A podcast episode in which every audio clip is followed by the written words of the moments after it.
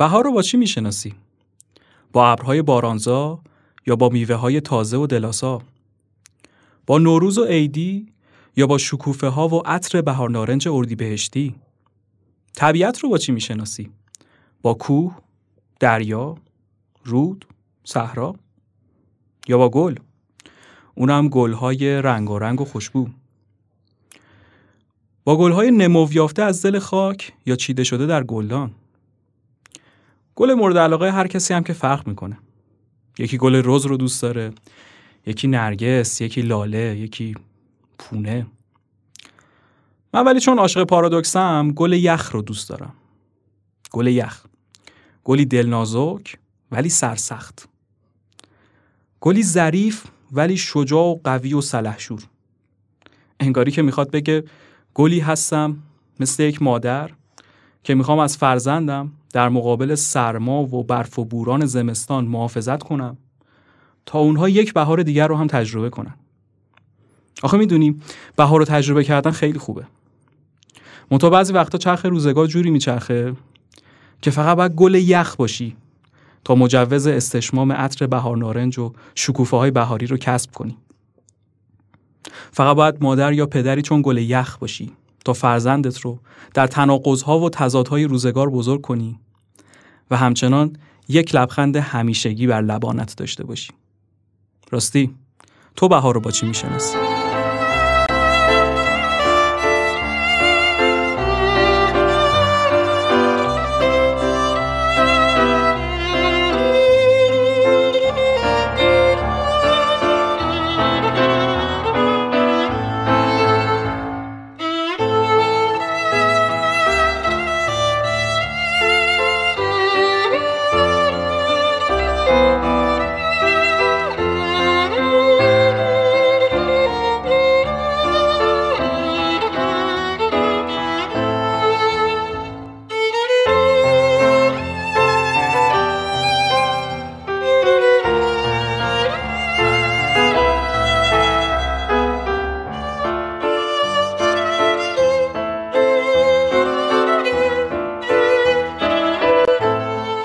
سلام من پارسا تاجیک هستم و شما شنونده دهمین اپیزود از پادکست پاتن هستید. خیلی خوشحالیم که فرصتی دست داد تا در فصل بهار و ماه اردی بهشت اولین اپیزود پادکست رو در سال 1401 تقدیم شما عزیزان کنیم. می‌دونم یکم دیر استارت زدیم امسال ولی خب به دو دلیل بود این ماجرا.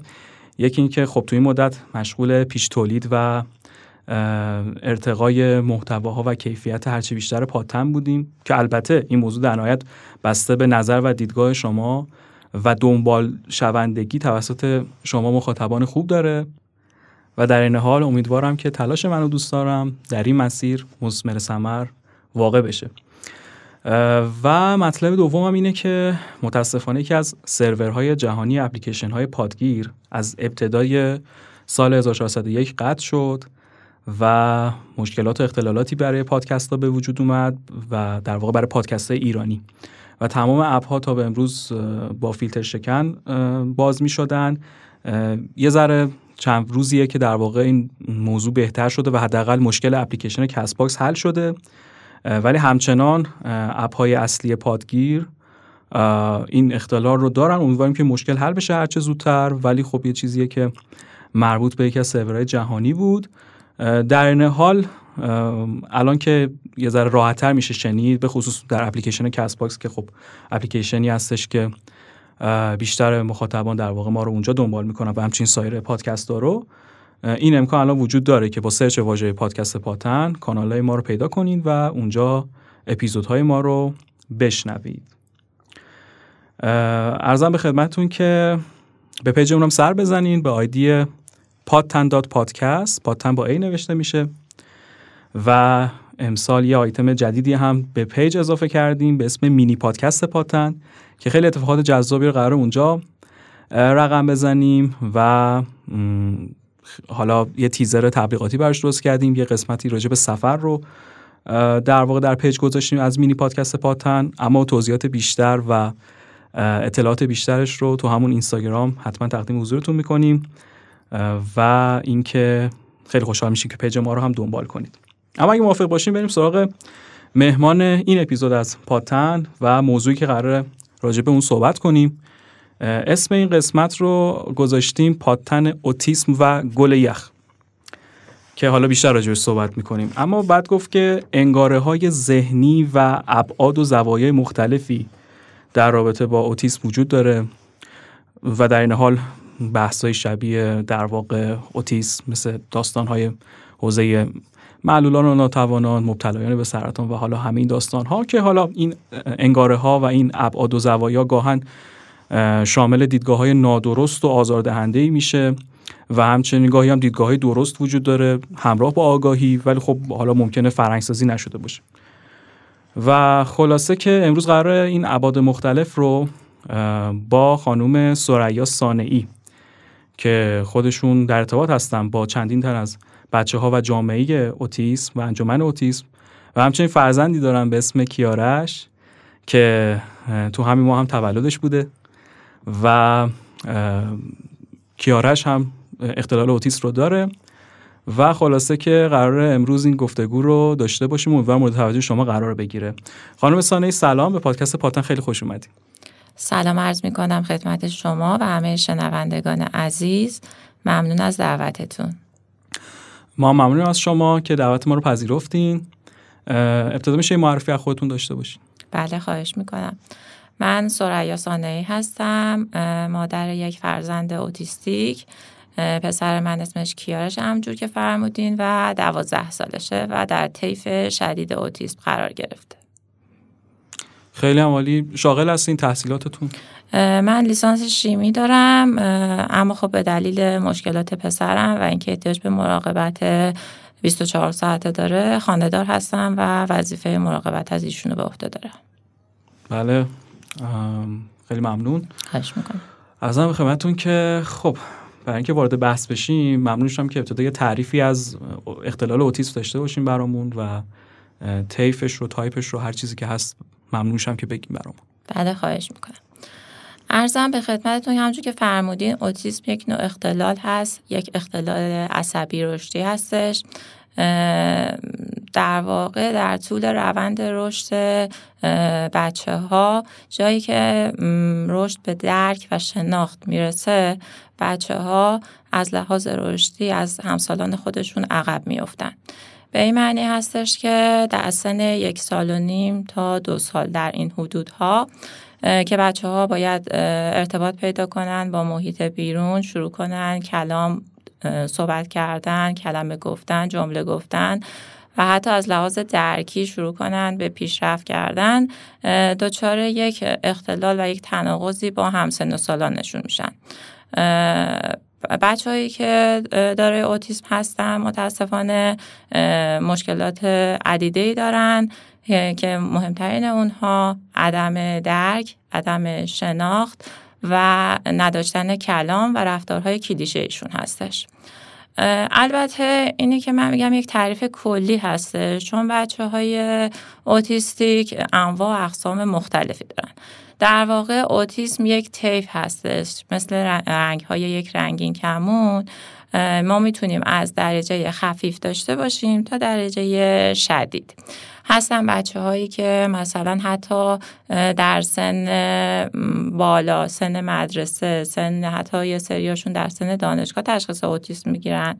اما هستن بچه هایی که مثل پسر من تو همون سن یک سال و نیمی مشخص میشه که رفتارشون با بقیه بچه ها متفاوته و تشخیص می‌گیرن.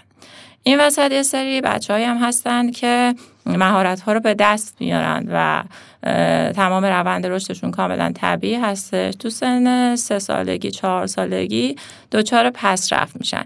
یعنی مهارت های کلامی رو که به دست آوردن مهارت های یادگیری رو که دارن به مرور از دست میدن. بچه که کاملا صحبت می‌کنه کم کم صحبت کردن از دست میده. گوشگیر میشه منزوی میشه. ارتباط چشمی ارتباط عاطفیش رو با والدین و اطرافیانش از دست میده. که به این بچه ها بچه های پسرفتی گفته میشه اصطلاحا که این هم یک نوع خاص دیگه از اوتیسم هستش. بعضی ها هم نه اصلا این توانایی ها رو از اول مثل پسر من ندارند.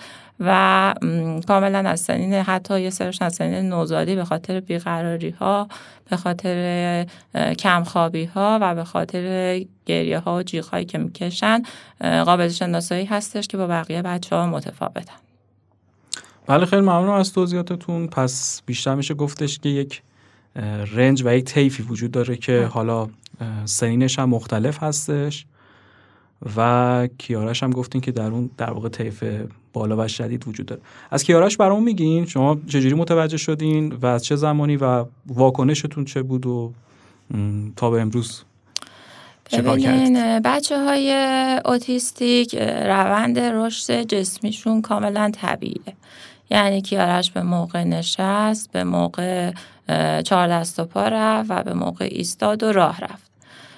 تا سن یک سالگی خب همه چی اوکی بود چون شما از یک بچه یک ساله توقع همین کارها رو داری. از سن یک سال به بعد بچه ها شروع می‌کنن به مهارت های ارتباطی با پدر و مادر مثل شعر خوندن مثل بازی کردن مثل ارتباط چشمی مثل خندیدن و خب شروع می‌کنن تک کلمه گفتن که سن یک سال به بعد این اتفاق نیفتاد. راستش من خیلی منتظر بودم که کیارش صحبت کنه و اولین چیزی که توی چشم می‌زد و مشخص و واضح بود این بود که کیارش هیچ کلامی نمی‌گفت. خیلی باشون مشورت کردم و به من گفتن که این طبیعه بچه ما هم تا دو سالگی حرف نمی‌زنه. حتی من یک سال و نیمی کیارش بردمش بشه یک خانم روانشناس و ایشون گفتن که با توجه به صحبت هایی که شما میگین اما اگرهای زیادی برای کیارش وجود داره. اما در واقع تشخیص اوتیسم اصلا زیر دو سال داده نمیشه. خیلی از بچه ها تا دو سال ممکنه یک روند تأخیری داشته باشن اما مسلما بعد از دو سال باید حتما تک کلمه رو لاغم بگن. به من گفتن که شما صبر کن تا دو سالگی یکی آرش و بعد دوباره مراجعه کن. در این حین هم سعی کن که کیارش رو وارد محیط کنی با بچه ها آشناشون کنی. خب کیارش تک بچه بود دور هیچ بچه ای نبود. گفت با بچه آشنا کنی و ببینی که ارتباط می‌گیره یا نه. من از یک سال نیمی کیارش کیارش رو بردم وارد یک کلاس های به اسم کلاس های مادر کودک که بچه های همسن سال خودش بودن با مادرها و یه مربی داشتن باشون بازی می‌کرد. اونجا که وارد شدم و یکی دو جلسه از کلاس ها گذشت واقعا متوجه متفاوت بودن کیارش شدم. خب همه بچه ها میشستن دور همدیگه خمیر بازی می‌کردن نقاشی میکشیدن مامانا شعر میخوندن بچه ها دست می‌زدن. اما کیارش یا دور خودش میچرخید اصلا به جمع توجه نمی‌کرد اصلا نمینشست. اونجا یه دونه تاب بود همش روی اون تاب نشسته بود و می‌گفت فقط منو تاب بده. هر چقدر که من می‌گفتم مامان بیا با بچه ها بازی کن. بعد نگاه می‌کردم می‌بینم می‌دیدم که مامانا هرچی میگن بچه هاشون حداقل می‌فهمن و درکشون اوکیه. اما کیارش نه تنها کلام نداشت و نمی‌تونست با من حرف بزنه بلکه دستورات ساده منم نمی‌تونست بپذیره و عمل کنه بهشون. در نتیجه متوجه شدم که نه اوضاع خیلی خرابتر از اون چیزی هستش که من فکر می‌کنم. دیگه یه دوره گذشت و این کلاس هم هیچ فایده نداشت فقط تنها فایده که داشت میگم این بود که من متوجه شدم واقعا یک مشکل این وسط هست. خب ده سال پیش که کیارش تشخیص اوتیسم گرفت پسر من دوازده سالشه. در واقع دو سالش شد. روز تولدش که بود فکر می‌کنم من یه چیزی هلوش ده روز بعد. دقیقا الان ده روز از اون روزا میگذره. چون تولد کیارش هم ده روز پیش بود. دقیقا یه همچین روزایی. کیارش رو بردم مطب دکتر روانپزشک و دکتر روانپزشک همونجا کیارش رو دید. به من گفتش که پسر شما اوتیسم داره و خب منو با این اختلال تا حدی آشنا کرد که البته بیشتر در حد معرفی بود و اینکه یه کتاب به من دادن که برم مطالعه کنم و بدونم که پسرم با چه چالش هایی و چه مشکلاتی درگیره و باید چی کار کنم. خیلی ممنون توضیحاتتون و که کامل گفتین که در واقع به چه صورت بوده. حالا شما در واقع میشه گفتش که همون موقع به یه پذیرشی رسیدین که در واقع حالا باید یک مطالعه داشته باشین در واقع یک یک جور دیگه شاید فکر می‌کردین که در واقع این تربیت فرزند باید صورت بگیره. از اون زمان دیگه فهمیدین که نه من یه مسیر دیگه ای رو به عنوان یک مادر دارم. ولی کلا شاید همه خانواده ها حالا هم به موقع تشخیص ندن همین که مثلا دقیق ندونن باید چیکار کنن. و ازتون یک خانواده و به خصوص پدر مادر با فرزند اوتیسمی باید چگونه باشه؟ در پرانتز خدمتتون ارز کنم که موقعی که تشخیص اوتیسم کیارش گرفته شد جامعه اصلا از اوتیسم چیزی نمی‌دونست. و من هم راستش اصلا اسم اوتیسم به گوشم نخورده بود. موقعی که تشخیص گرفتم و حالا اون کتاب رو مطالعه کردم خیلی چیزی زیادی باز دستگیرم نشد. خب یه کتاب چند صفحه‌ای بود که خیلی کلی گفته بود. روان پزشک هم کمکی نکرد. تنها کمکی که به من کرد این بود که تو دل منو خالی کرد. گفت باید یک کفش آهنی بپوشی و حالا حالا ها بدوی. اگر که خیلی خوش شانس باشی بچت بهتر میشه. اگر نه که باید بری به فکر این باشی که هم خودت از پا نیفتی هم این که یه مال اموالی بذاری که بعد از تو بچه بتونه زندگی کنه. در نتیجه من واقعا خیلی چیزی زیادی از اوتیسم نمی‌دونستم و درسته که من شاید اگر می‌دونستم که ده سال بعد کیش در همچین موقعیتی باشه مسلما خیلی بیشتر به هم میریختم. اما چون خیلی نمی‌دونستم جریان چیه مثل مادرهایی که خب الان تشخیص می‌گیرن چون آگاهن و می‌دونن که بچه های اوتیستیک ممکن چه آینده داشته باشن خب خیلی بیشتر دچار استرس و نگرانی میشن. من در دنیای خوش خودم بودم و فکر کردم که خب این بچه وارد کلاس های کار درمانی گفتار درمانی میشه. من یه دوره براش تمام هم و غمم و همه تلاشم رو می‌ذارم و این بچه پیشرفت می‌کنه. انشالله به سن مدرسه که می‌رسه از طیف خارج میشه و یه زندگی عادی داره. واسه همین اون موقع پذیرش هم خیلی آسون تر بود و فکر نمی کردم که مثلا ممکن ده سال بعد کیارش همچنان شرایط بعدش رو حفظ کنه و کلا کل زندگی خودش و من زیرو رو بشه واسه همین من دو سه سال اول خیلی امیدوار بودم و از همون فکر می‌کنم یک هفته بعد از تشخیصش یک کلینیک توانبخشی رو پیدا کردم به توصیه دوستان و نزدیکان و شروع کردم به انجام کلاس های کار درمانی و گفتار درمانی. مسلما پذیرش و اینکه شروع کنی کلاس های کار درمانی گفتار درمانی رو به موقع و با خودت کلنجار نری چون اون پروسه کلنجار رفتن با خودت مخصوصا پدران عزیز خیلی گاردن به اینکه بچه هاشون اوتیستیک نیستن نمی‌دونم فامیل میگه ما هم دیر حرف می‌زنیم اون یکی میگه که بچه ما هم همینجوره هر کسی یه چیزی میگه و سعی می‌کنه این اشکال در روند رشد رو توجیه کنه. این زمان می‌بره و وقت بچه رو می‌گیره و شما هر چقدر دیرتر توان بخشی و حالا روش های درمانی رو برای بچه های اوتیستیک شروع کنین مسلما به نتیجه رسیدن هم سختتره همچون که می‌دونین مغز بچه ها عموما تا سن 6 سالگی بیشترین رشد داره و تا سن 6 سالگی بهترین موقع هستش برای آموزش و توانبخشی این بچه ها.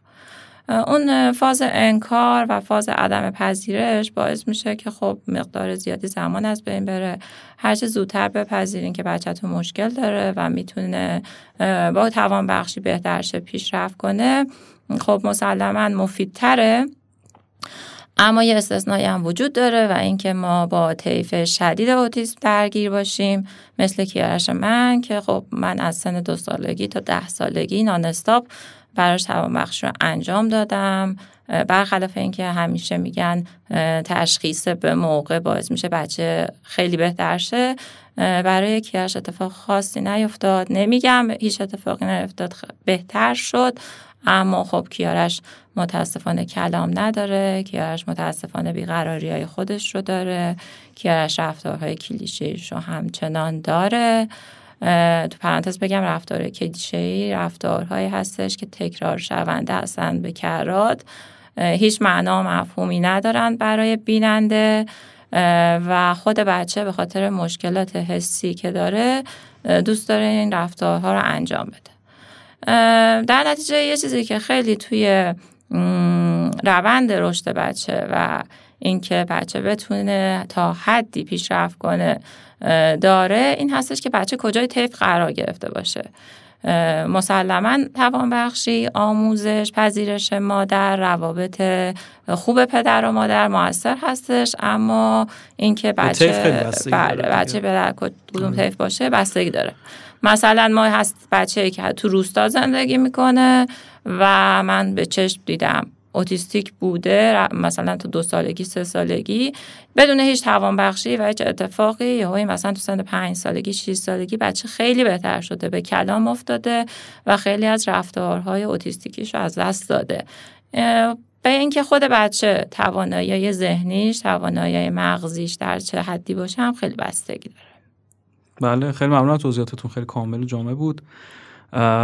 ولی در واقع میشه گفتش که پس سختترینش در واقع اون طیف شدید میشه که حالا دیگه مسیری که در واقع میره جلو می‌تونه در واقع بهتر بشه می‌تونم نشه کامل و این از این جهت پذیرش این قضیه دیگه خیلی مهمتره و شاید حالا مسیر در واقع شاید که نه حتما خیلی سخت داره ولی می‌خوام بدونم که حالا بغیر از کاردرمانی توانبخشی روانشناسی و اینها آیا مثلا چه دارویی وجود داره؟ مثلا این خانواده آیا باید دارویی هم بخره یا نه؟ ارزم به خدمتتون که بچه های اوتیستیک می‌دونین که مشکل عملکرد مغز دارن.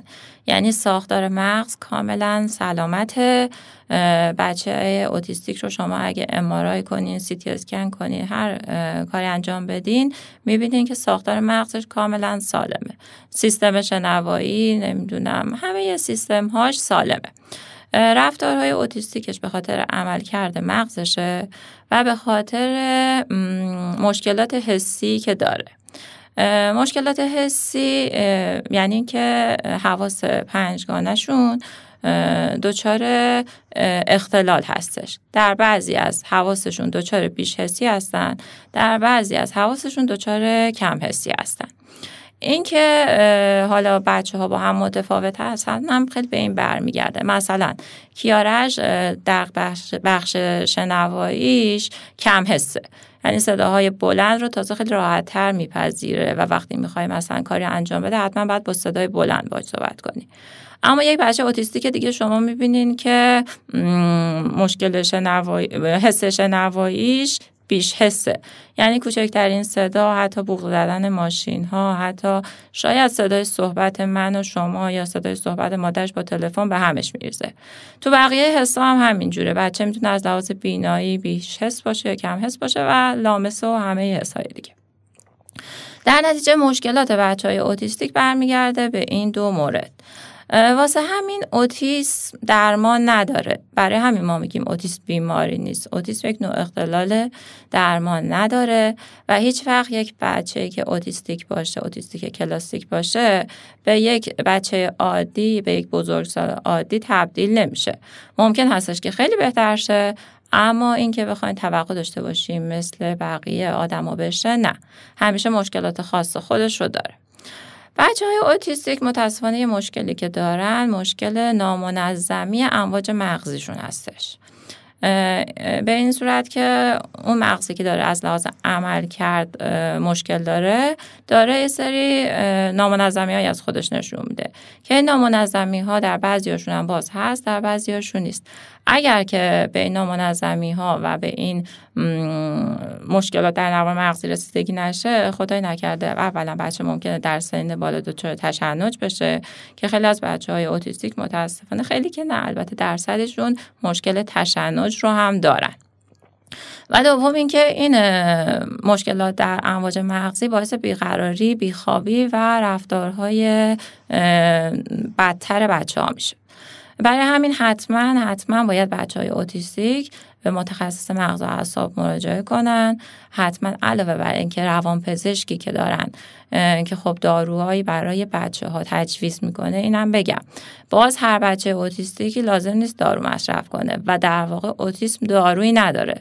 دارویی که بچه های اوتیستیک مصرف می‌کنن داروهایی هستش که خیلی از مریضی های مغز و اعصاب مصرف می‌کنن. مثل ریسپیریدون مثل ریتالین. اینها در واقع عوارض اوتیسم رو کمتر می‌کنه. بچه که بیقراره رو آرومتر می‌کنه. بچه که بیخوابه رو خوابش رو تنظیم می‌کنه. بچه های اوتیستیک خیلیشون بدغذا هستن. غذاشون رو تنظیم می‌کنه. اما دارویی برای اوتیسم نه ما نداریم. چون اوتیسم عموما بیماری نیست. شما به روانپزشک مراجعه می‌کنید با توجه به مشکلاتی که بچه ها دارن حالا مثل همین بیخوابی بی غذایی ایشون به شما داروی تجویز می‌کنه. بعد به دکتر مغز و اعصاب باید مراجعه کنید نوار مغزی گرفته بشه و مشخص شه که بچه از لحاظ امواج مغزی اوکی هستش یا نیست. اگر که نباشه باز هم باید داروهای تشنج استفاده کنه تا امواج مغزی مرتب بشه. به صورت دوره هستش. مثلا که دو سال استفاده کرد و بعد امواج مغزی okay شد و قطع کرد. اگرم که نه okay باشه. خیلی هاشون هم از لحاظ مغزی okay هستن و مشکل ندارن که هیچ. اما باز هم باید حداقل سالی یه بار تحت چکاپ قرار بگیرن. بله خیلی ممنونم از اطلاعاتی که دادین. اطلاعات بسیار مفیدی بود در این زمینه. خب اگه موافق باشیم بریم یه موسیقی بشنویم. ما معمولا وسط گفتگو با مهمان برنامه میریم یه موزیک میشنویم و بعد ادامه گفتگو رو داریم. فقط می‌خوام که برای این اپیزود شما بفرمایید که بریم چه موزیکی گوش بدیم. ارزم به خدمتتون که یه آهنگی هست از آقای رضا ملکزاده به اسم حواسم بهت هست. فکر می‌کنم در مورد بچه های ما زیاد صادقه و فکر می‌کنم موزیک مناسبی باشه.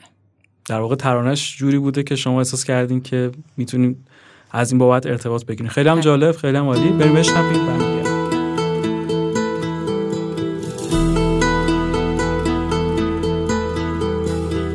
وقتی میخنده چشات وقتی دلگیر شبات حواسم بهت هست. وقتی نزدیکم بهت حتی دورم از خودت حواسم بهت هست. اگه لرزیدش دلت حل نمیشه مشکلت. رو من حساب کن. منو از خودت بدون این یه راز بینمون. حواسم بهت هست. من مثل کوه پشت تمام نگیره این دلت. حسودن و دما باورم کن تو بیا. بارد میشیم با هم از این تاریکی ای گل سر سبدم تو عاشقی. منم که عشقا بلدم عید دنیا رو زدم یه تار موتونم بله خیلی ممنون که دارید پاتن رو گوش می‌دید. داریم گفتگو می‌کنیم با خانم سریا سانعی و تا اینجا در رابطه با اوتیس صحبت کردیم و بیشتر میشه گفت در واقع تا الان یک مبانی رو بررسی کردیم. تو این بخش از گفتگو می‌خوایم بریم یه ذره درونیات ماجرا رو حالا بیشتر بررسی کنیم و بحث جامعه رو. خب خانم سانعی یه چیزی که تو ایران وجود داره و حالا تو جامعه ما کلا نسبت به معلولیت مبتلایان به سرطان یا بیماری خاص و اختلال اوتیسم. ترحم و دلسوزی انگار خیلی زیاده. شما من حالا تو این چند وقتی که با شما آشنا شدم و پیج اینستاگرامتون دیدم تو این زمینه خیلی با استوریاتون می‌خوایم فرهنگسازی کنین که نه نباید اینجوری باشه و اینها. ولی خب هست. یعنی شاید مثلا ما حالا هر چه آدم فرهنگ سازی کنیم به حال هستش. یعنی اون لحظه اولی که یک نفر در واقع همچین چیزی رو می‌بینه سری دلش میسوزه و اینها.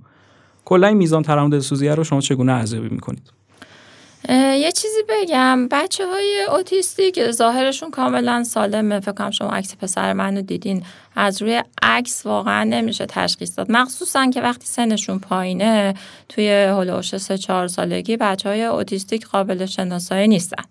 یعنی شما بچه اوتیستیک سه چهار ساله رو ببرین پارک خب ظاهر سالمه معمولا بچه های زیبا و خوشقد و بالایی هم هستن. و خیلی اصلا متوجه نمیشن که بخوان دلسوزی کنن. منتها موقعی مشکلات بچه ها مشخص میشه که توی رفتارهاشون دقیق میشی و متاسفانه بچه های اوتیستیک به خاطر مشکلات حسی که خدمتتون عرض کردم بچه های بسیار بیقرار هستند و خب به خاطر عدم درک و عدم شناخت دستور پذیریشون هم اصلا خوب نیست. واکنش هایی که می‌خوان به مادر پدر و یا حال اطرافیان نشون بدن چون اکثرشون هم تو سن پایین مخصوصا کلام ندارن مجبورن که با جیغ و فریاد نشون بدن یا خودشون رو بندازن کف زمین. یا بالاخره یه عکس عمل نشون بدن که بچه که کلام داره و درک داره مسلما از کلامش برای اون کار استفاده می‌کنه. برای همین موقعی اطرافیان می‌فهمن حالا مثل پارک مثل حالا فروشگاه و هر جایی که حالا بچه رو می‌بری موقعی می‌فهمن که این رفتارها رو از بچه می‌بینن. اونجا بحث ترحم و دلسوزی معمولا نیست. چون بچه سالمه فکر می‌کنن که بچه بی تربیته فکر می‌کنن که بچه درست ادب نشده. فکر می‌کنن که بچه از قصد داره این کارها رو انجام میده. و کسی که با اوتیسم و بچه اوتیستیک سر و کار نداره فکر می‌کنه که این بچه همه کارش از روی عمده. در صورت که نه این بچه هیچ عمدی در کارش نیست و این خصلت های اوتیستیکشه که مجبورش می‌کنه اینجوری رفتار کنه. واسه همین بیشتر بحث سرزنش شروع میشه. و بحث این که مادر یا پدری که حالا همراه بچه هستش از پس بچه خوب بر نمیاد. یا نگاه های خیره که وای این بچه چرا اینجوری می‌کنه؟ چرا اینجوری تربیتش کردین؟ خب ولش کن مگه چی کارش کردی؟ نمی‌دونم. صد بار به خود من گفتن که لابد تو بلد نبودی تربیتش کنی. حالا الان چرا اینجوری می‌کنی؟ چرا اونجوری می‌کنی؟ خب بچه های اوتیستیک وقتی که دچار بیقراری میشن مخصوصا تو محیط بیرون بازم باید بگم این عمومیت نداره. ما بچه اوتیستیک آروم هم داریم. اما اکثر بچه های اوتیستیک بیقرار میشن مخصوصا تو محیط بیرون به خاطر اون گیرنده های حسیشون. مثل اینکه مثلا شما رو در یک جایی رها کنن پر نمی‌دونم شلوغی پر سر و صدا پر بوهای مختلف پر نور و بچه خب به هم میریزه. در نتیجه خیلی فکر می‌کنن که این چون موقع باید خانواده رو سرزنش کنن. و فکر می‌کنن که مثلا رفتاری که خانواده داره اون موقع با بچهش نشون میده درست نیست. بچه ها وقتی که دچار بیقراری میشن مخصوصا تو محیط بیرون باید حتما توسط مادر یا پدر کنترل بشن. چون بچه که به هم میخته و بچه که عصبیه هیچ درکی از خطر اون موقع نداره. خیلیشون حتی در زمان آرامششون هم درکی از خطر ندارن. مثلا ممکنه که بچه بزرگ سال باشه حتی 15 سال 16 سالش باشه اما درکی از سوختن نداشته باشه. درکی از کلا خطرهایی که ارتفاع مثلا نداشته باشه خطرهایی که بالاخره هست. واسه همین خانواده مجبور هستش که در اون موقع که بچه بیقرار میشه بچه رو به روش های خاص خودش کنترل کنه. مثلا دست بچه رو محکم نگه داره که بچه فرار نکنه بره زیر ماشین. یا مثلا سر بچه رو نگه داره که بچه سرش رو محکم به آسفالت کف خیابون نکوبه. خیلی وقتا پیش اومده که خب من سر کردم کرش رو کنترل کنم. کرش وقتی کوچیک بود خیلی به هم میریخت. و ما هر دفعه که می‌رفتیم بیرون کرش خب بیقرار می‌شد. بعد خیلی فکر می‌کردن که من دارم مثلا کیارش رو می‌زنم دارم به کیارش آسیب میرسونم دارم یعنی در واقع بیقراری کیارش به خاطر رفتارهای منه. اما خب تا می‌خواستم من اونها رو توجیه کنم و بعد بخوام کیارش رو کنترل کنم یه پروسه خیلی سختی بود. در نتیجه در رابطه خانواده اوتیستیک ترحم و دلسوزی اونقدر معنی نداره. ترحم دلسوزی بیشتر در مورد کسایی هستش که ظاهرشون مشخص هستش که دچار مشکل و معلولیت هستن مثل کسایی که ویلچر میشینن مثل نابینه ها اما چون بچه اوتیستیک ظاهرشون سالمه بیشتر مشکل دخالت زل زدن و اظهار نظرهای نابجا متاسفانه وجود داره. بله همون. من می‌خواستم در واقع از دید مردم جامعه بگم. حالا دقیقا ظاهر و اینا در واقع اینجور نیستش که بخواد همون اول و در نگاه اول بخواد دلسوزی داشته باشه. ولی همون یه ذره ریز میشین. مثلا شما یادم یه نقدی رو داشتین چند وقت پیش که در واقع اون فکر کنم پسر اسمش فردین بود که تو برنامه عصر جدید اومده بود که داشت آهنگ رضا بهرامو می‌خوند و اینا. کل داورا داشتن با ترحم بهش نگاه می‌کردن. چرا؟ چون دیگه فهمیده بودم و فکوس کرده بودم و این فکوسه داشت یک ترحمی رو برای اونا می آورد این ترحم سوزی آیا برای خود اون فرزند یا مثلا برای شما که مادر یک فرزند اوتیسم هستید آزاردهنده است یا اینکه و اینکه میشه حلش کرد یا نه؟ خب صد درصد. ببینین موضوع همینه. بچه ها وقتی که بزرگ میشن دیگه کم کم مشخص میشن که اوتیستیک هستن. مثلا کیارش سه چهار ساله بله معلوم نبود. شاید پنج 6 ساله هم معلوم نبود. اما الان کیارش دوازده ساله که من میبرمش پارک و بدون هیچ کلامی بالا پای میپره و کار عجیب غریب از خودش نشون میده خب مسلما همه می‌فهمن ایرادی هست. حالا نفهمنم که یعنی ندونن که اوتیسم چیه. می‌دونن که ایرادی هست و به قول شما اون دیگه وقتی که مطلع میشن میره به سمت نگاه ترحم و دلسوزی. مسلما واسه همه آزاردهنده از ما حتی مثلا فکر کنید تو صفحه اینستاگرامی خودمون خانواده ها همیشه لحظات شادی خودشون رو به اشتراک می‌ذارن. هیچ کس دوست نداره که لحظات غم لحظات قصه لحظات گریه کردن خودش رو به اشتراک بذاره. آدم ها همیشه دوست دارن روی شاد زندگیشون رو به بقیه نشون بدن. چرا؟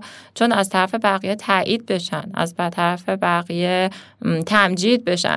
هیچکی دوست نداره کسی واسش دل بسوزونه بگه وای بمیرم. نمی‌دونم حالا چی کار می‌کنی؟ حالا تو چقدر بدبختی؟ حالا چجوری تحمل می‌کنی؟ خدا بهت صبر بده. ببینید این جمله ها همه جمله که هیچکی دوست نداره.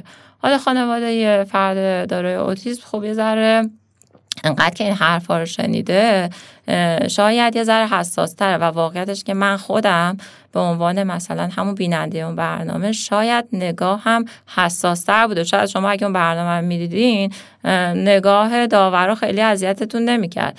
اما من انقدر که این نگاه ها رو روی کیارش دیدم حساس تر شدم و مسلما خیلی بیشتر من به هم میرزه مسلما هیچ کسی این ترحم دلسوزی رو نمی‌خواد برای خودش. بله کاملا درسته و شاید دقیقا واسه همون ادامه دادن پدر مادر اوتیسم هستش که حالا اتفاقا اینستاگرامش رو دوست داره که دقیقا شادتر نشون بده. گرچه حالا اینم از نظر روانشناسی باید بگیم که اگه اون ترحم دلسوزی بده این طیفش هم شاید میشه گفتش که نمی‌دونم یه می‌دونی یه،, یه جوریه که انگار یه بلا تکلیفی به حال وجود داره. آره پارادوکس وجود داره. و من همیشه به خانواده ها همین رو میگم. میگم اگه می‌خواین اطلاع رسانی کنین باید همه جوانبش رو نشون بدین.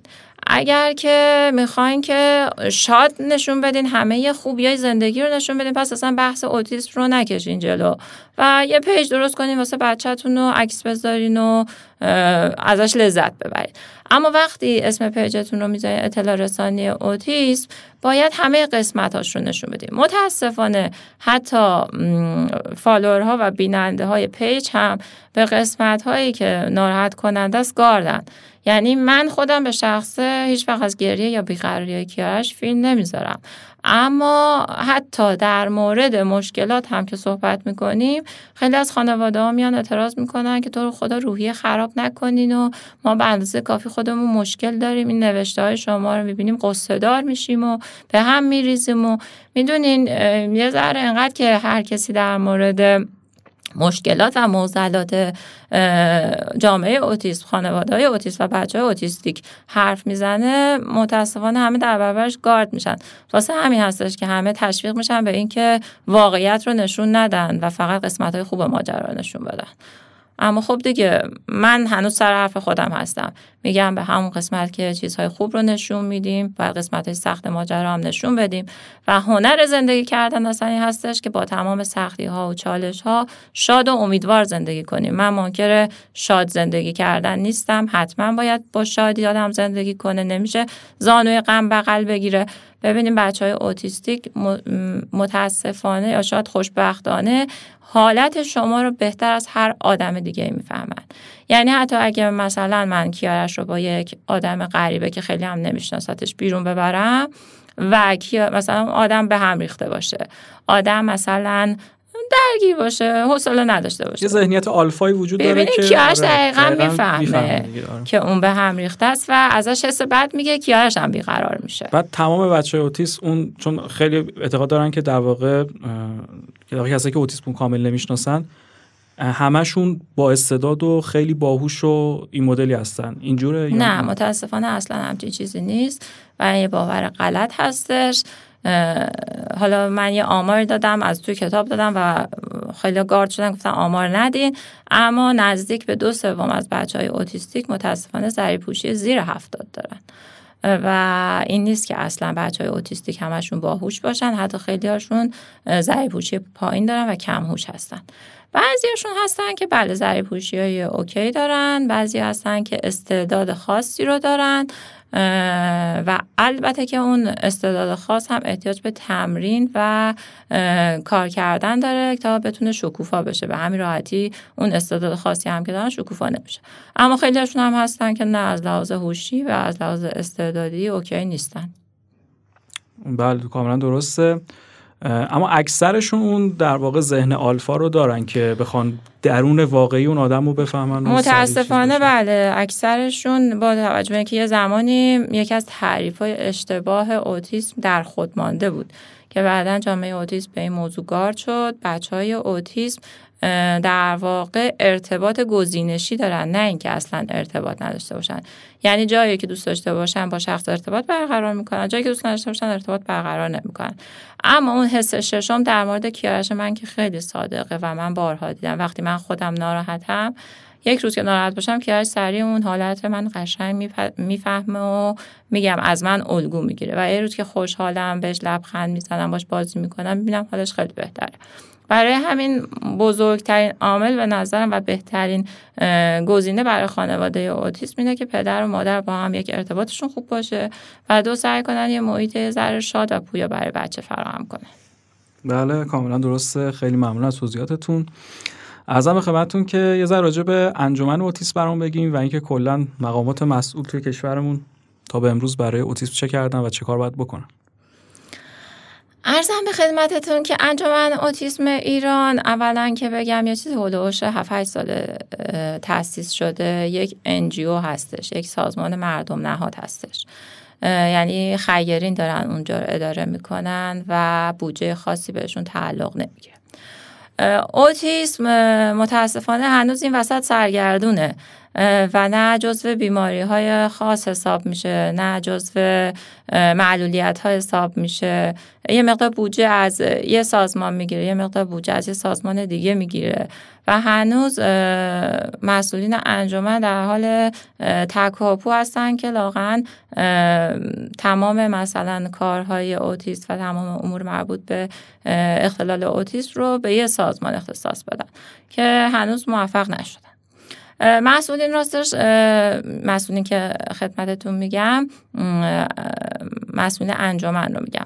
فعالیتشون رو می‌کنن. من شاهدم که جلسات بسیار زیادی میرن. هر جا بتونن وقت ملاقات می‌گیرن. برای اینکه بتونن با حالا آقایون دولت مردان و کسانی که توی حکومت مسئولیت به عهده دارن ارتباط بگیرن ازشون درخواست هاشون رو بکنن صداشون رو به گوش جامعه برسونن. اما خب متاسفانه کسی خیلی جدی نمی‌گیره و روند این اتفاقاتی که قراره برای بچه های اوتیستیک بیفته بسیار کنده. بچه های اوتیستیک اول از همه احتیاج به حمایت مالی دارن حمایت بیمه ای دارن. ببینین الان سالهاست انجامن داره با بیمه صحبت کنه من تو خیلی از جلساتشون بودم که نماینده بیمه اومده و قول داده و وعده وعید داده. اما باز هم ما می‌بینیم که خدمات توانبخشی برای بچه های اوتیستیک رو کمتر بیمه قبول می‌کنه. یه سری بیمه های خیلی محدود فکر کنم مثل بیمه های ارتش و اینا هستن که خدمات توانبخشی رو قبول می‌کنن. اما بقیه بیمه ها حتی بیمه های تکمیلی مختلف هیچ کدوم خدمات توانبخشی رو نمیدن. و بچه ای که دچار اوتیسم هستش مبتلا به اوتیسم هستش همونجور که گفتم از سن دو سالگی باید تحت توانبخشی قرار بگیره. اینجوری هم نیست که شما مثلا بچه رو دو ساعت سه ساعت در هفته ببرین توانبخشی رو برگردونین و بچه کارش تموم بشه. بچه حداقل هفته ای سه روز نزدیک به سه یا چهار ساعت باید تحت توانبخشی باشه. تعرفه جدید توانبخشی حالا این تعرفه نرمال و قانونی نیشه. 45 دقیقه 125 تومنه. یعنی شما حساب کنین سه روز در هفته 4 ساعت میشه 12 ساعت نزدیک به ماهی 50 ساعت بعد بچه اوتیستیک خدمات توانبخشی بگیره به صورت حداقل. حالا ما به اینکه بچه اوتیستیک باید مربی داشته باشه تو خونه که تمرین های توانبخشی باش کار بشه. بچه اوتیستیک احتیاج داره به دارو که دارو هم اکثرا داروهای خارجی هستن. داروهای ایرانی راستش واقعیتش اینه که اصلا مفید نیستن و اصلا کارایی ندارن. بعد روانپزشک الان جلسه هر روانپزشکی نزدیک 400 500 هزار تومنه. یعنی یه بچه اوتیستیک حداقل حداقل ما ده میلیون خرجشه. اگر که بخواین شما روند درمانی رو براش به صورت کامل و دنباله دار انجام بدید بحث یه سال دو سال هم نیست. میگم من خودم به شخص ده سال کیارش رو داشتم ساپورت مالی می‌کردم از لحاظ درمانی. و حالا تازه خب کرونا آمد و من منصرف شدم که دیگه ادامه بدم. اگه نه بعد حالا حالا ادامه می‌دادم. خیلی انجمن اولین گزینش اینه که دنبال خدمات بیمه باشه واسه این بچه ها چون خانواده هایی هستن. ما خود حالا اینجا که تهرانه. خانواده هایی هستن توی شهرستان ها توی روستاها. شما اگه جنوب کشور تشریف ببرین می‌بینین اونجا اصلا اوتیس بیداد داره می‌کنه. و خانواده پولی نداره هزینه نداره که حتی بتونه بچه رو یه که ساده ببره. یا اصلا توی شهرش توی روستاش توی محله که هست اصلا نه روانپزشک دارن نه کلینیک توانبخشی دارن. باید شاید مثلا ساعت ها بکوبه به مثلا مرکز استان تا بتونه بچه رو تحت آموزش قرار بده. خیلی فعلا دنبال این هستن که علاوه بر بحث اطلاع رسانی و آگاه سازی که این روزا خوب خیلی خوب داره انجام میشه. و واقعیتش اینه که جامعه این روزا نسبت به ده سال پیش که من تشخیص گرفتم خیلی آگاه در و خیلی همراه داره ما شبکه دوستدار اوتیسم رو داریم در انجمن که داره کمک می‌کنه مثل فرودگاه ها مثل اورژانس کشور دارن آموزش می‌بینن که اوتیسم چی هست. وقتی که با بچه اوتیستیک توی فرودگاه مواجه میشن توی مرکز درمانی مواجه میشن. مغازه ها فروشگاه ها اسنپ وقتی که بچه اوتیستیک سوار ماشینشون مثلا میشه. چجوری با بچه رفتار کنن که این بخش اطلاع رسانی و آگاه سازی هستش که انجمن داره واقعا فوق العاده توش عمل می‌کنه؟ اما برخلاف این همه تلاشی که دارن می‌کنن واقعا هنوز تو بخش بیمه بخش حمایتی. به خاطر کارشکنی هایی که میشه به خاطر کندی هایی که حالا از طرف عوامل بالایی میشه واقعا چی میگم پیشرفت چشمگیری حاصل نشده. آره دقیقا همینطوره و به قول شما حالا هر چقدر فرهنگسازی باشه اطلاع رسانی باشه نسبت ده سال گذشته میگین. این اتفاقاتی که گفتیم من نمی‌دونستم خیلی جذاب بود در تو فرهنگسازی و اون زندگی شهری و همه اینا. ولی دقیقا من موافقم با شما. بزرگترین موزلش مثل خیلی از اتفاقات دیگه که خیلی از مردم درگیرشن و اون بحث مالی و اقتصادشه. به حال همونطور که گفتیم بیماری نیست. یا اگر اگر بعضی از طیفاش دارو بخواد داروی خارجی بهتره. بعد در این حال بزرگترین بخشش توانبخشی و روانپزشکی و روانشناسی. به قول شما بچه های شهر و روستا یا شاید داخل همین تهران هم باز خیلی بحث مالیش داستان داشته باشن. اگر به روانشناسی روانپزشکی و توانبخشی و اینا نرسه چه اتفاقی میفته ببینین مسلما که این بچه ها روند پسرفتی خیلی دارن. حالا من میگم که کیارش من در طول ده سال خیلی اتفاق خاصی براش نیفتاد. منظورم قسمت کلامیش هستش و حالا قسمت این که بالاخره کارهای کلیشهش همچنان ادامه داره. اما کیارش من خیلی آروم تر شد. الان کیارش رو من می‌تونم یه پارک ببرم می‌تونم یه مغازه ببرم یه چیز بخرم سری برگردم. یه زمانی واقعا نمی‌تونستم باش این کارو بکنم. این بچه ها هر چقدر که با توانبخشی مشکلات حسیشون کمتر بشه رفتارشون درکشون و تعاملاتشون بهتر میشه. مسلما فکر کنین که شما بر فرض سرما خوردین. اگر که تشریف ببرین دکتر و حالا دارو مصرف کنین مسکن مصرف کنین تمام اون عوارض کم کم کم میشه تا اوکی میشین. فکر کنین حالا شما سرما خورده باشین و هیچ کاری نکنین. چه اتفاقی میفته؟ ببخشید اون عفونت و اون چیز ممکنه بیشتر اذیتتون کنه ممکن اوضاعتون وخیمتر شه. ما بچه هایی رو داریم که مخصوصا تو سن بلوغ خیلی به هم میریزن در حد اینکه مجبور میشن تو بیمارستان بستریشن یعنی اینکه اگر که ما یه بچه اوتیستیک برفرض مثل کیارش می‌بینیم باز هم از کیارش من خیلی بدتر می‌تونه وجود داشته باشه.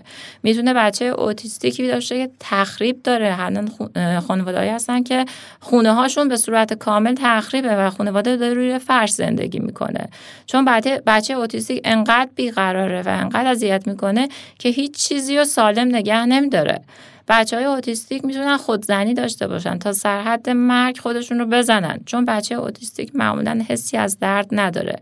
مثلا یه بچه اوتیستیک پاش مثلا با اگزوز ماشین یا اگزوز مثلا بالفرض موتور بسوزه متوجه نمیشه.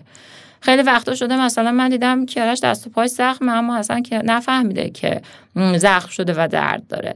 در نتیجه چون حس درد ندارن وقتی عصبانی میشن تا سرعت مرگ ممکن خودشونو بزنن. پدر و مادرشون رو بزنن.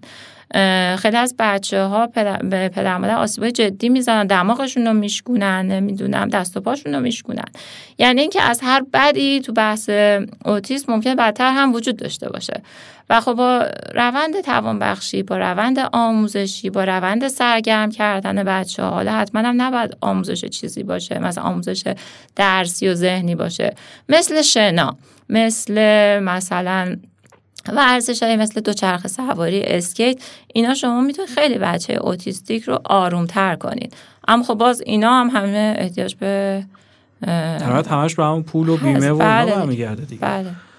و من واقعا آرزوی صبوری و حل مشکلات این جامعه رو دارم به خصوص کسایی که مطمئنا وضعیت مالی بدی دارن که حالا هر کدوم از این مراحل نگهداری از فرزند اوتیست رو بخوان الان ما یه مشکلی که وجود داره بعد از تحریما اصلا دارو نیست. و ببینیم بچه اوتیستیکی که تشنج داره یا بچه اوتیستیکی که بیقرار هستش و دارو می‌خوره برای خوابش فکر کنین خب دارو پیدا نمیشه. الان مثلا یه قرص ریسپیریدون که حالا خیلی از بچه های اوتیستیک مصرف کرد ایرانیش که اصلا عملا فایده نداره. ترکش هم بد نیست آلمانیش خیلی خوبه. خب اما ترکش بسیار بسیار به سختی 20 تا دونه با قیمت این روزا فکر کنم حول و حوش 150 هزار تومن پیدا میشه. 20 تا که مثلا ممکنه برای یه بچه اوتیستیک 10 روز کار کنه 15 روز کار کنه. خب دارو هم پیدا نمیشه. این بچه نه میخوابه نه آروم و قرار داره. همش در حال بیقراری و جیغ زدنه. و خانواده اصلا نه دارو رو می‌تونه پیدا کنه. نه اگه هم پیدا کنه پولش رو داره که بخره. و واقعا موزلیه که موندن. بچه داروی تشنج ایرانی مصرف می‌کنه و چون خب داروی ایرانی اونقدر تاثیر ندارن یک ریز پشت سر هم تشنج می‌کنه. خب ببینین یه مادر اوتیسمی مثل من که واقعا ده ساله داره میجنگه و از لحاظ روحی و روانی واقعا ما سالم نیستیم. ما خودمون هم گاهی دارو مصرف می‌کنیم تا بتونیم به زندگی عادی برگردیم. فکر کن بچه اوتیسمش مثلا در روز حالا دو سه بارم تشنج کنه. چه استرسی به اون مادر وارد میشه؟ الان واقعیتش اینه که نبودن دارو برای بچه های اوتیستیک همین داروهای مغز و اعصابی که بچه ها استفاده می‌کنن. یکی از بزرگترین بزرگترین مشکلاتی هستش که خانواده ها متاسفانه باش, باش درگیرن و هیچ کسی هم پیدا نمیشه که مثلا یه تعرفه ای واسه این داروها تعیین کنه. یه کسی مثلا وارد کننده این داروها باشه. به داد خانواده ها برس که بابا خب بچه شما تو دارو دارن شما چیکار می‌کنین؟ هیچی اصلا انگار انگارش که بره مبارک خودش نمیاره واقعا. بله کاملا درست. خیلی خیلی ممنونم که تشریف آوردین. من سوال آخرمو از شما بپرسم. خب تو متن ابتدایی و مقدمه این قسمت مطلبی که من خوندم و متنی که در واقع نوشته بودم راجع به پدر مادرایی بود که در واقع از این طیف هستید و خیلی محکم و قوی دارید به زندگی ادامه میدین و تمام تلاش این هست که همچنان لبخند بر لب داشته باشین. اما بدون تعارف بگیم این قوی بودنه این لبخنده واقعا از دل یک سختی و از دل یک سخاوت و از خودگذشتگی روحی و جسمی عبور کرده. و الان تو سال آخرم دوستان راجع خود شما بپرسم. توی اون متن در واقع شما و امثال شما رو من به گل یخ تشبیه کردم. نظر شما راجع به گل یخ بودن چیه؟ اتفاقا خیلی هم متنتون جالب بود و من خیلی دوستش داشتم. ببینین آقای تاجیک آدمیزاد مجبور قوی باشه و چاره ای به جز اینکه قدرتمند باشه و به راهش ادامه بده و زندگی کنه وجود نداره. من همیشه میگم زندگی همه روزی درگیر چالش میشه. حالا این چالش می‌تونه بزرگ باشه می‌تونه کوچیک باشه می‌تونه موقتی باشه میشه همیشگی باشه. قرار نیست زندگی همیشه بر وفق مراد آدم باشه. مهم اینه که شما اون چالشی رو که حالا براتون پیش اومده بپذیرین و سعی کنین شادترین حالت ممکنتون نسبت به اون چالش داشته باشین.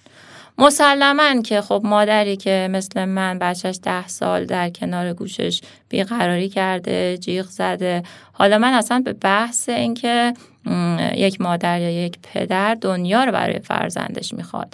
و دوست داره که فرزندش بهترین چیزها رو داشته باشه بهترین حال ممکن رو داشته باشه بهترین توانایی ها رو داشته باشه. ندارم. ببینین یک مادری که تشخیص بچهش رو می‌گیره و بعد از یه مدت می‌بینه بچهش تغییری نمی‌کنه با این موضوع مواجه میشه که بچهش همینه. بچه های اوتیستیک مثل پسر خود من خیلی هاشون حتی به استقلالی در غذا خوردن در لباس پوشیدن در دستشویی رفتن نمی‌رسن. و یه روزی که اگه من نباشم و نتونم ازش مراقبت کنم مسلما باید یک مرکزی باشه کسی باشه ازش مراقبت کنه. خب این میشه یک دغدغه همیشگی من. من اگر به پذیرش برسم کیارش همینه که هست. اوکی من الان به این پذیرش رسیدم. کیارش همینه که هست من همینجوری که هست دوستش دارم و سعی می‌کنم باش عاشقانه زندگی کنم. اما خب بعد از من چی؟ بعد از من تکلیف این بچه چی میشه؟ آیا کسی می‌تونه از کیارش مراقبت کنه وقتی من می‌بینم که حتی مادر بزرگش حتی خاله حتی عمه از پس کیارش بر نمیاد؟ چجوری توقع داشته باشم که فردا پس فردا توی مرکزی بشه از کیارش به خوبی مراقبت کرد؟ با توجه به اینکه مراکز نگهداری ما متاسفانه بسیار بسیار وضع اسفباری داره.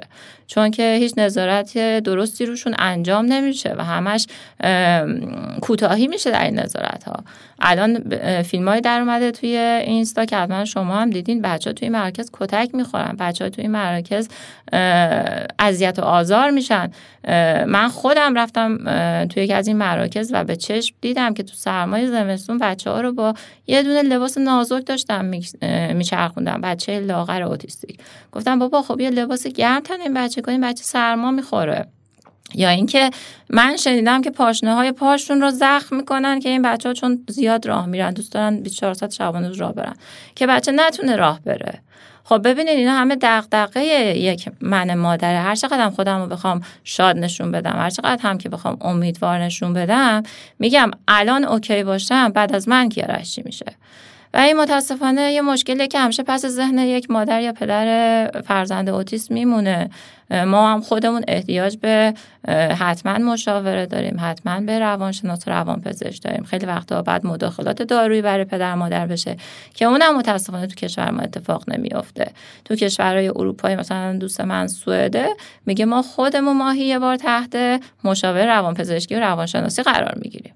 اما خب اینجا از پدر مادر هیچ حمایتی نمیشه. ما خودمون باید سرپا وایسیم و قوی. حالا دیگه تا کجا بکشیم رو خدا می‌دونه.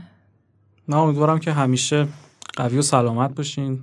ممنونم. خود من اصلا نمی‌تونم یعنی خیلی دارم دروغ میگم اگه بگم که مثلا می‌تونم مثلا شما رو درک کنم. نه راستش اصلا همچین چیزی نیست. ولی این اپیزود رو ساختیم. دقیقا با یک مادری مثل شما مادر زحمتکش و از خود گذشته که نمی‌دونم فقط امیدوارم که مفید واقع بشه. همین. خیلی ممنون که دعوت منو پذیرفتین. اگه حرف پایینی دارید بفرمایید. خیلی هم عالی. من واقعا همیشه قدردان کسانی هستم که شاید واقعا حتی یک بچه اوتیستیک رو از نزدیک هم ندیدن. اما به این معقوله علاقه نشون میدن همیشه از ما حمایت می‌کنن. هر صدایی که شنیده بشه حتی اگر پنج نفر ده نفر هم بشنون و یه کمک کوچولو باشه مسلما بسیار بسیار خوبه و جای تشکر و قدردانی داره. انشالله تنتون همیشه سلامت باشه. ممنون از دعوتتون و امیدوارم که همیشه زندگی بر وفق مرادتون باشه. همچنین خیلی ممنون از شما. منم آرزوی حال خوب بیشتر برای شما و کیارش جان دارم و امیدوارم که همیشه سلامت باشید. و خیلی ممنون از شما که شنونده اپیزود دهم از پادکست پاتن بودید. امیدوارم که انگاره های ذهنی منفی که حالا ممکن بود راجع به اوتیسم داشته باشیم و هممون هم داریم تا حدودی تا اونجا که در واقع ما به عنوان یک تریبون خیلی ساده تونسته باشیم برطرف شده باشه اون انگاره ها و این جامعه رو هم بیشتر از قبل بپذیریم و بیشتر دوستشون بداریم. راه شنیدن پادکست پادتن اپلیکیشن های مختلف پادگیر هست مثل Castbox، Spotify، RadioPublic، Pocket، Google Podcast و Apple Podcast. و اینکه یک لینک واحد و جامعی هم در page اینستاگرام در bio ش وجود داره در page پادتن dot podcast که اون لینک رو اگه با فیلتر شکن وارد بشین با هر اپلیکیشنی که خواستین می‌تونین انتخاب کنین رو پادکست رو بشنوید هم این قسمت هم اپیزودهای قبلی رو. امیدوارم که حالتون همیشه خوب باشه. با تجربه اینکه راجع به مادر و فرزند صحبت کردیم و این موضوع با آهنگ می مثل مادر اثر آریا از این نژاد دوست دارم که در این قسمت با شما عزیزان خدافزی کنیم. تا اپیزود بعد خدا نگهدار.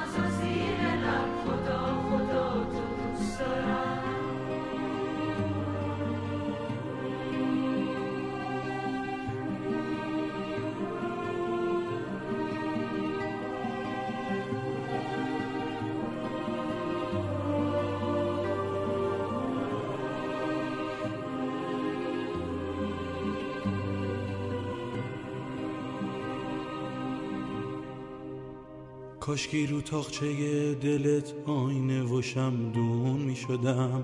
تو دشت ابری چشات یه قطر بارون می شدم. کاشکی می شد یه دشت گل برات لالایی بخونم. یه آسمون نرگس و یاس تو باغ دستات بشونم.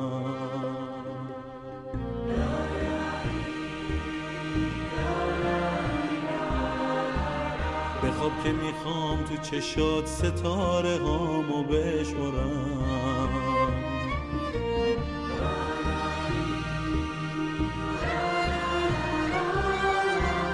پیشم بمون که تا ابد دنیا رو با تو دوست دارم.